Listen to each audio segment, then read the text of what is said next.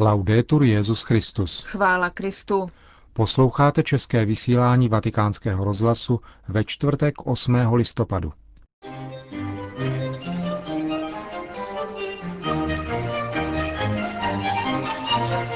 Benedikt XVI. se setkal s prezidentem republiky Mozambik. Ve Vatikánu bylo zahájeno 12. veřejné zasedání papežských akademií.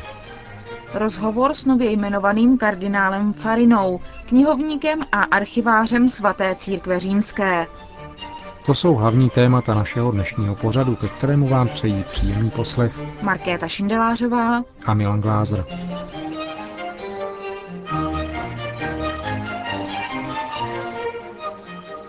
Zprávy vatikánského rozhlasu. Vatikán. V synodální aule Pavla VI. ve Vatikánu bylo dnes zahájeno 12. veřejné zasedání všech papežských akademií za předsednictví předsedy Papežské rady pro kulturu monsignora Gianfranca Raváziho. Téma tohoto zasedání je vzato z apoštolské exhortace Sacramentum Caritatis a zní Svědci lásky, boží láska projevující se v mučednících a dílech církve. Účastní se jej celkem sedm těchto akademií. Akademie svatého Tomáše Akvinského, Teologická akademie, Akademie neposkvrněné Pany Marie, Mariánská akademie, Akademie umění a literatury, Archeologická akademie a Akademie kultu mučedníků. Tyto instituce združují vědce, spisovatele a umělce a byly založeny v různých dobách od 16. do 20. století.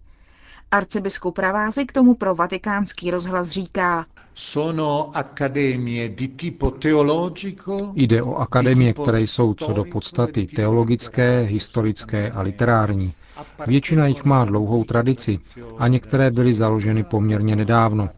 Například Papežská akademie virtuózů u Panteonu, která má za sebou dlouhou historii, anebo její mladší kolegyně, jakou je Akademie neposkvrněné. Jejich úkol spadá do oblasti bádání a studia a zúročuje se různými způsoby akademické činnosti, včetně produkce dokumentů, které jsou plodem bádání, většinou na poli filologickém a čistě vědeckém. Benedikt XVI. zaslal účastníkům své poselství, ve kterém píše, že papežské akademie jsou povolány prosazovat jak v církvi, tak v profánním světě kulturu hodnou lidské existence, oživenou vírou a schopnou předávat krásu křesťanského života. Kulturu, která je schopná adekvátně odpovědět na stále četnější výzvy dnešního kulturního a náboženského kontextu. Papež se ve svém poselství dotknul tématu zasedání a podotýká, že apoštolskou exhortací Sacramentum Caritatis chtěl zdůraznit základní vazbu mezi slavením božských tajemství a svědectví života, mezi zkušeností ze setkání s tajemstvím Boha, pramenem úžasu a vnitřní radosti a dynamismem obnoveného úsilí o to, abychom se stali svědky jeho lásky.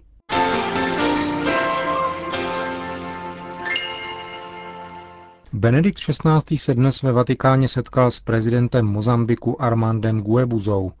Podle sdělení tiskového střediska svatého stolce byly během srdečného rozhovoru vyzdviženy stávající dobré vztahy mezi Mozambikem a apoštolským stolcem a zdůrazněna souběžnost ideí a úmyslů ohledně přínosu, který může církev nabízet obecnému blahu celého národa. Během audience bylo vyjádřeno přání po ještě konkrétnější spolupráci v oblasti zdravotnictví a výchovy nových generací, které jsou nadějí národa. Bylo zvláště konstatováno, že katolická církev v této zemi je již zapojena do posilování a rozvoje své přítomnosti v univerzitním sektoru. Hovořilo se také o mírové dohodě, jejíž 15. výročí uplynulo 4. října a zaznělo souhlasné mínění ohledně nezbytnosti dosáhnout plného národního usmíření. Podle vatikánského tiskového sdělení se také rýsuje opětovné zahájení rozhovorů, které se budou týkat vzájemné smlouvy mezi Svatým stolcem a republikou Mozambik.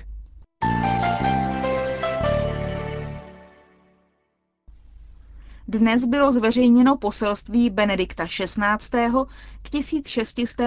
výročí smrti svatého Jana Zlatoústého, zaslaného účastníkům sympózia, které bylo o tomto církevním otci dnes zahájeno na Patristickém institutu Augustinianum.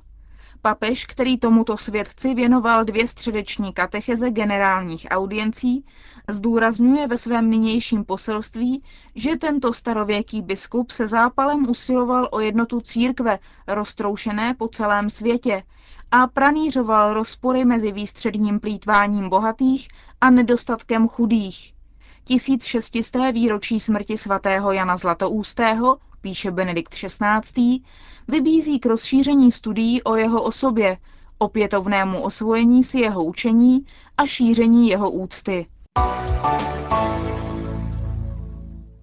Ruský pravoslavný biskup Inokentí, který se včera účastnil generální audience na svatopetrském náměstí, předal při této příležitosti Benediktu XVI. francouzský překlad knihy o sociální nauce Ruské pravoslavné církve, která vychází v těchto dnech ve francouzském katolickém nakladatelství.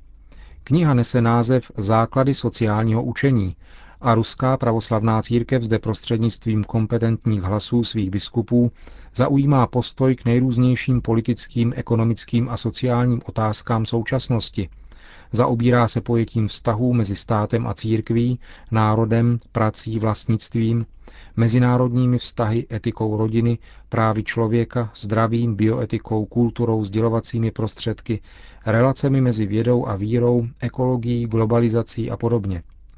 Webové stránky Ruské pravoslavné církve uvádějí, že papež žádal biskupa Inokentie, aby vyřídil jeho pozdravy patriarchovi Alexiovi II. A o zmíněné knize řekl, že publikace jejího francouzského překladu významně přispěje ke společnému hlásání víry a společnému svědectví evangelním hodnotám ze strany katolíků a pravoslavných. Tuto knihu bude Ruská pravoslavná církev prezentovat 12. listopadu v Paříži v Saint-Sèvres.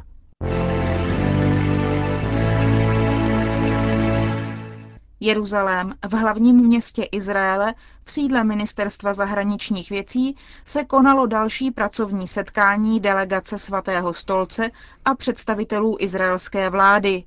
Jednalo se o daňových otázkách, právním statutu církevního majetku a otázce zprávy křesťanských míst náboženského kultu, jakým je například večeřadlo, Jde o problémy, které se pojí s realizací tzv. základní dohody mezi Svatým stolcem a Izraelem, která byla podepsána před 14 lety a umožnila řešení těchto konkrétních otázek života katolické církve v Izraeli. Ze společného prohlášení obou stran vyplývá, že tématem jednání byla ekonomická konvence o daňových a majetkových otázkách katolické církve ve svaté zemi, Jde především o právní záruky církevního vlastnictví v Izraeli a také o uznání privilegia daňových úlev, které měla církev ještě před vznikem izraelského státu. Další setkání stálé dvoustrané pracovní komise svatého stolce a Izraele se bude konat 12. prosince. Po němž bude následovat plenární zasedání komise mezi oběma stranami. Konec zpráv.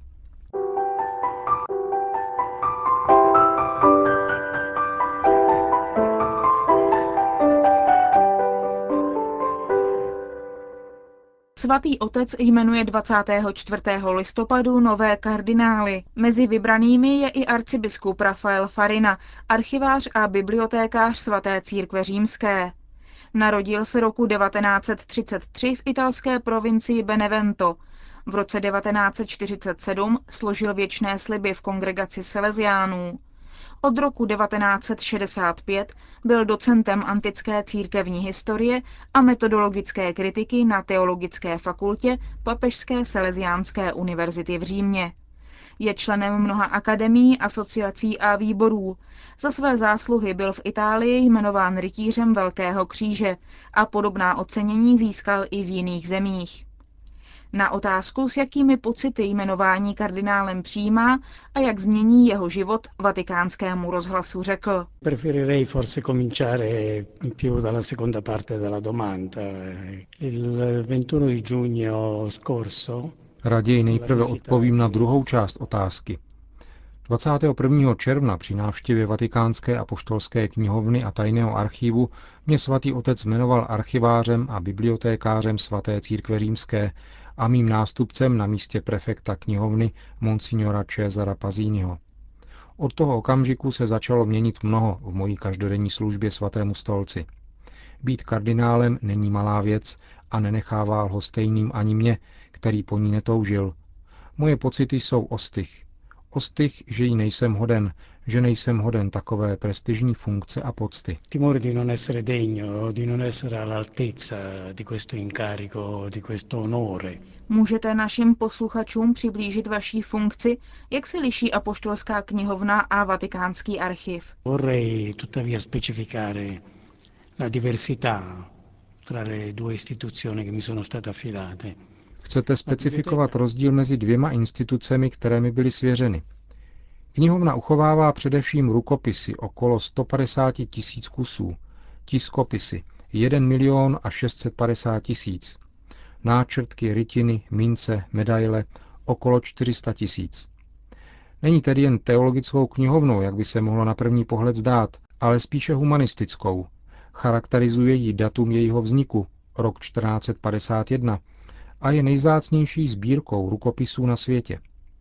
Tajný vatikánský archiv vznikl uvnitř vatikánské knihovny, kde byly v jedné tajné místnosti počínaje od Pavla V., tedy od roku 1612, uchovávány dokumenty vedení církve. Na rozdíl od těchto dokumentů, knihy, rukopisy nebo tisky v knihovně byly vždycky dány k dispozici ke čtení těm, kdo o ně požádali. Dokumenty archivu nebyly přístupné veřejnosti. Neplatilo to ovšem pro církevní hodnostáře a to až do roku 1880, kdy Lev XIII. otevřel jeho brány pro studium celému světu. Tajný archiv byl od knihovny oddělen roku 1612 papežem Pavlem V. a od té doby se rozvíjel jak kvantitativně, tak kvalitativně. V současnosti zabírají jeho dokumenty zhruba 80 nebo 85 kilometrů polic zatímco knihovna jich zabírá okolo 50 kilometrů. di scaffali lineari e la biblioteca invece circa 50 kilometri. Můžete říci, jaké poklady uchovává knihovna a archiv? Plánují se na nejbližší roky další nová otevření veřejnosti? I manoscritti di cui parlavo riguardano in prevalenza Rukopisy uchovávané ve vatikánské knihovně se převážně týkají literatury a historie antického Řecka a helenismu, republiky a římského impéria, středověku na západě i na východě, humanismu a renesance. Jsou tu dějiny matematiky, přírodních věd, astronomie, medicíny, práva, teologie a filozofie, umění. Jsou tu prvotisky, hodnotné knihy zakoupené nebo získané výměnou nebo darováním, monografie, monografické řady, periodika, která pojednávají o studiu rukopisů a zejména o rukopisech uchovávaných ve vatikánské knihovně. Tajný archiv uchovává všechno, co je předáváno z pokolení na pokolení, papežské dokumenty a dokumenty z římské kurie, ale také z místních církví z celého světa, včetně papežských zastupitelství, z let minulých i ze současnosti. Jako všechny archivy tohoto světa otvírá i náš k nahlédnutí pravidelně nové časové úseky, ne po 50 nebo 70 letech, ale po pontifikátech. Nedávno, minulý rok, se k nahlédnutí otevřel pontifikát Pia XI. do roku 1939 a také malá část pontifikátu Pia XII., ta, která se týká válečných zajatců z druhé světové války. Un settore eh, a cui molti erano interessati, quelli dei prigionieri di guerra della seconda guerra mondiale. Říká arcibiskup Rafael Farina.